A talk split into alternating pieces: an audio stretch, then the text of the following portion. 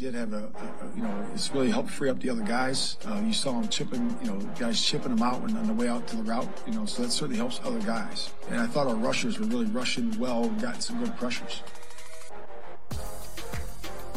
Let the conversation continue with Ryan, Trista, and Nick and BetMGM tonight on the BetQL network, presented by BetMGM.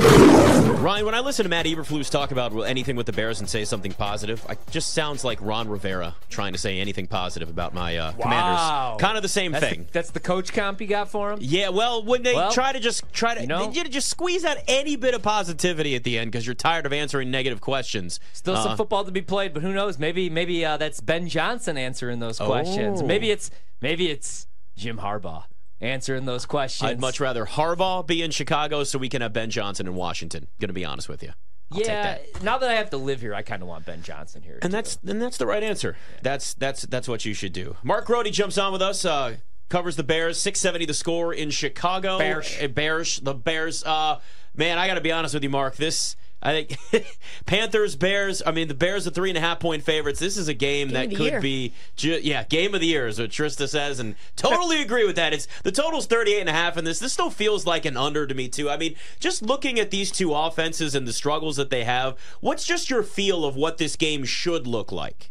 Yeah, I mean, you can just like this is w- one of those games where some of the just basic numbers count. The Bears are two and seven. Carolina is one and seven. Uh, passing yards, the Bears are 26. Carolina is 21st.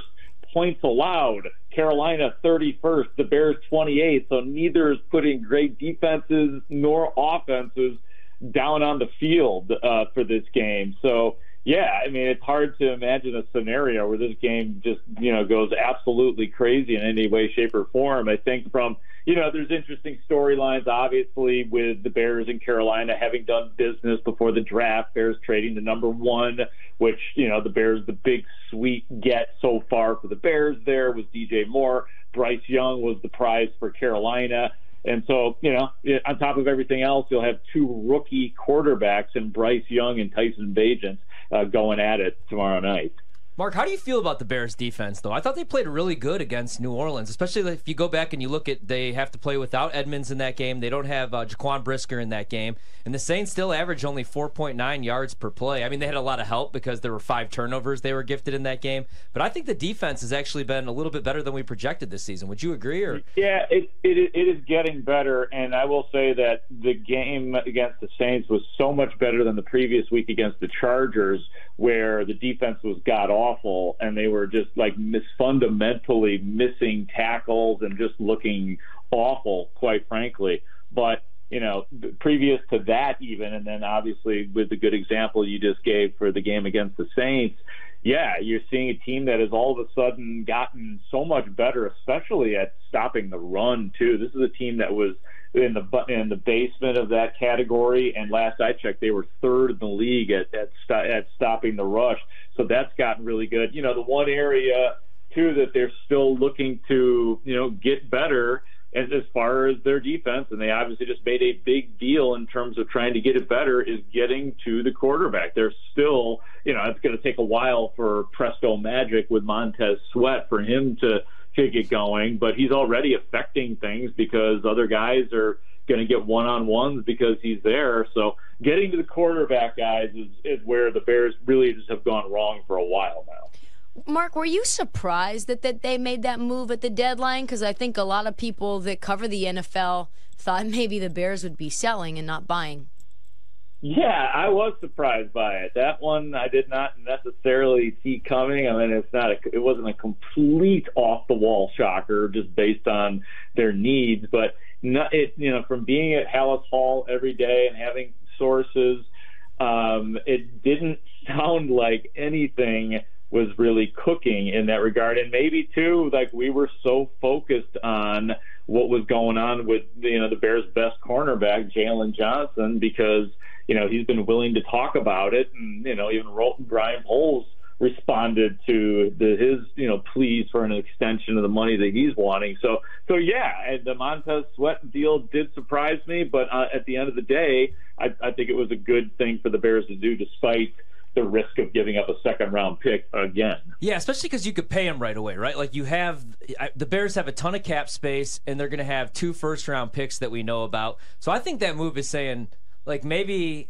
they're not as far off as we think. Right. They think maybe they could compete next year. And you look at the rest of the division. If the Lions lose Ben Johnson, Green Bay doesn't look very good, and then the Vikings, Kirk Cousins is most likely gone next year or not available to play. So do you think that Justin Fields is the guy, especially if you have the two first round picks and Caleb Williams is available or Drake Maye is available? Do you think they have to go quarterback, or do you think maybe Justin Fields gets another shot and you get a Marvin Harrison or something like that? Yeah, I think Justin Fields still has a lot to prove, and for his sake, and you know his future with the Bears anyway.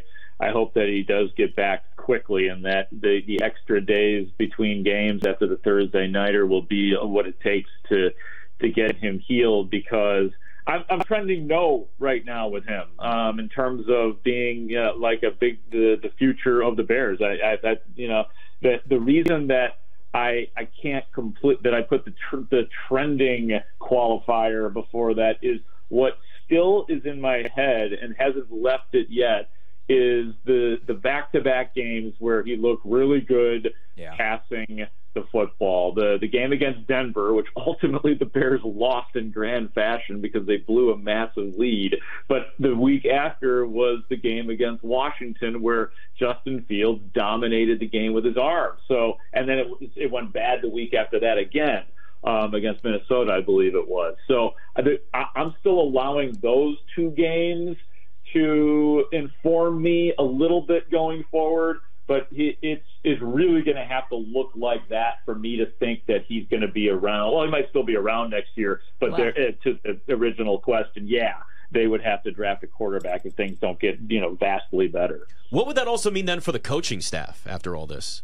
that that's yeah, that's a, a question that within Halas Hall we reporters are kind of divided on right now in terms of what does happen. Like if this is another horrible season record wise, if there isn't some sort of you know five or six game winning streak this year, yeah, there's going to be whispers about Matt Eberflus's job. My gut is is that he stays. The reason I say that, and you know, unless it just goes terribly awfully wrong, is if it hasn't been off the rails. Um, I say that just because Ryan Poles, every time he's had a chance to talk about, Ryan Poles, the GM, every time he's had a chance to talk about Matt Eberflus, it has been in what I feel to be genuinely glowing terms. He gave a recently with all the chaos going on at Halas Hall with the firing of, a, of another coach, the running backs coach got got canned for some untoward behavior. Um, that, that he complimented Eberflus for guiding the team through that. It sounds like Poles genuinely likes him. So then the question becomes the guy above, you know, Ryan Poles, the the president, the, the big guy. Um, if Kevin Warren will really allow Ryan Poles to have the autonomy when it comes to hiring and firing coaches, and I believe if he does have that autonomy, that Eberflus stays. Hey, Mark, I hate to switch gears. I got to do it really quick. Uh, the Chicago Cubs, I can't believe that Craig Counsell's actually going to manage this baseball team. And since you used to cover the team, do you believe that they're actually going to spend some money in free agency? Because it's, a, it's, it's as a Cub fan, uh, you know, it's been a weird offseason already because Marcus Stroman opts out. He's going to test free agency. Cody Bellinger, I was hoping like maybe, you know, you're able to bring back. Are you going to be a believer in the Cubs this year? Like they could turn it around quickly, or do you think it's going to be a three, four year process? Yeah, I mean, I think like if they're talking about spending eight million dollars a year on a manager, which is twice what the second most makes, and that that was Terry Francona. So it like if you're going to do that and just turn the baseball managerial salary structure on upside down here, you better that better be saying that you're you're planning on going all in on players as well. Unfortunately, one thing I did hear Jed Hoyer say was, you know, in all of his talkings at the GM meetings, is that it doesn't necessarily mean that. And it feels like there's this other side Yeah. that people are saying, yeah, just because he did it in Milwaukee with a lower payroll, oh, let, let's see what you can, what kind of magic it can work with our payroll. So I hope it means more of that. But uh, it doesn't sound like Jed is just going to go, you know, old school Yankees or anything like that. Yeah, not to switch back back gears again to this Thursday night matchup, but I'd be curious what players you think for the Bears have the best matchup because we like to play props here. Obviously, DJ Moore is is an obvious one because he's just the go to guy. Uh, anybody else here that you like? Mm, well, um, Cole Kmet, Mark. Don't overthink it. Don't. Well, no, That's why I you was- pay the man. I was I was thinking about him, but I was also thinking the sigh was for Darnell Mooney, uh, just because he had a really nice game last week, and I do wonder if they want to. There did seem to be a really good rapport with Tyson Bagent and Darnell Mooney, so that's the guy that I'm tending towards. The problem, though, is it's been put in into DJ Moore's head that you know, like he, since he shined in that Thursday night game against Washington when he had the crazy 200 yard game, and uh, so you know, expect, and then he's going up against his old team too. So I wonder if if Tyson Bagent will want to reward him and make it his night, and if the Bears are going to want to make it DJ Moore's night. How's that for you? Mark, do you actually? I got one. Do you believe that Bagent could be like the backup of the future? I was texting uh, Ostrowski the other night because I'm a huge fan, especially when I found out that his uh, dad is an ex arm wrestler, professional arm wrestler. do you think he could be a solid backup though? I mean, I don't know that he's a starter, but I, he's good if you don't have to. If he doesn't have to air it out like 20 or more yards down the field. Yeah, I think um, he's got a chance at being uh, the the Bears' backup. I certainly don't take that out of the realm of possibility, but yeah, he's got a ways to go before you can say that he is like legitimate NFL caliber, whether it's you know backup, third string, starter, whatever the case may be. Because we saw some things, or and have seen things exposed when they ask him to do more or if he tries to do a little bit more. And I do worry with him when you and I, when all of us can can watch it and see that not a whole lot of zip on that football. You know, he can throw deep, but you know the the velocity with which he throws it makes me nervous. So you know, just in ter- I feel like ment- it, it seems like the opposite with him. Though he seems like he's got the mental part of, of the game down. Like he really understands quarterbacking and breaking down film and and studying and all of that stuff. But I just wonder if he can overcome some of the the physical tools that he doesn't really have in, in a classic way for a quarterback. Yeah, and there's some times with young quarterbacks where we can just tell like kind of what their ceiling is, and then there's some where you expect the ceiling maybe to be higher than what you've seen so far, like Bryce Young, for example. I mean, it has not been a great year for him at all. CJ Stroud has obviously overshadowed him, certainly, but you know, we, we look at a Panthers team that's lost a lot of games, a bad offensive line. Uh, Thielen is their number one receiver, and you just kind of look and go, well, of course, Bryce Young doesn't look great because he has nothing around him. When, when you've watched him, and then obviously what you'd maybe expect to happen in this game here, do you kind of look at this and go, uh oh, this could be really bad for the Panthers? Or is it more of, all right, let's pump the brakes. There's not a lot around him. He's a rookie. Like, we got to give this kid a little bit of time. Kind of similar to what I guess the mindset at least was supposed to be in Chicago with Justin Fields. Mm, yeah, like, um, yeah, it'll be interesting, especially since I mean he's he's coming off a Bryce Young's coming off a three interception game against Indianapolis. Mm-hmm. Yeah, I bet them that wasn't good. yeah, you don't want that trend to continue if you're Bryce Young, and I get it. Look, I mean.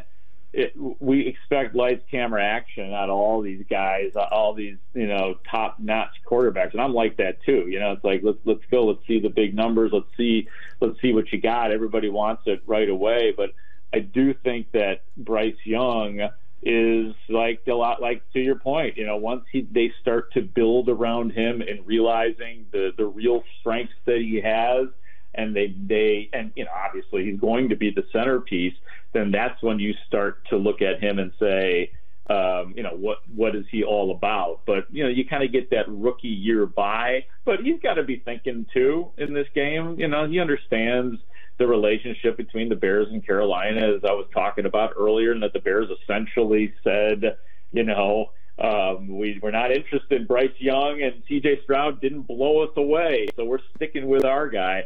So I don't know. I might be taking the the what's in their brains a little bit too far, but I would think that there might be a little piece of that from uh, from Bryce Young. But I also think from a Bears perspective, they got to be preying on him. I mean, eight touchdowns, seven interceptions this year, three of them last week. He's got a pretty decent completion percentage, does Bryce Young. But I, you know, you're gonna have two vulnerable quarterbacks in this matchup.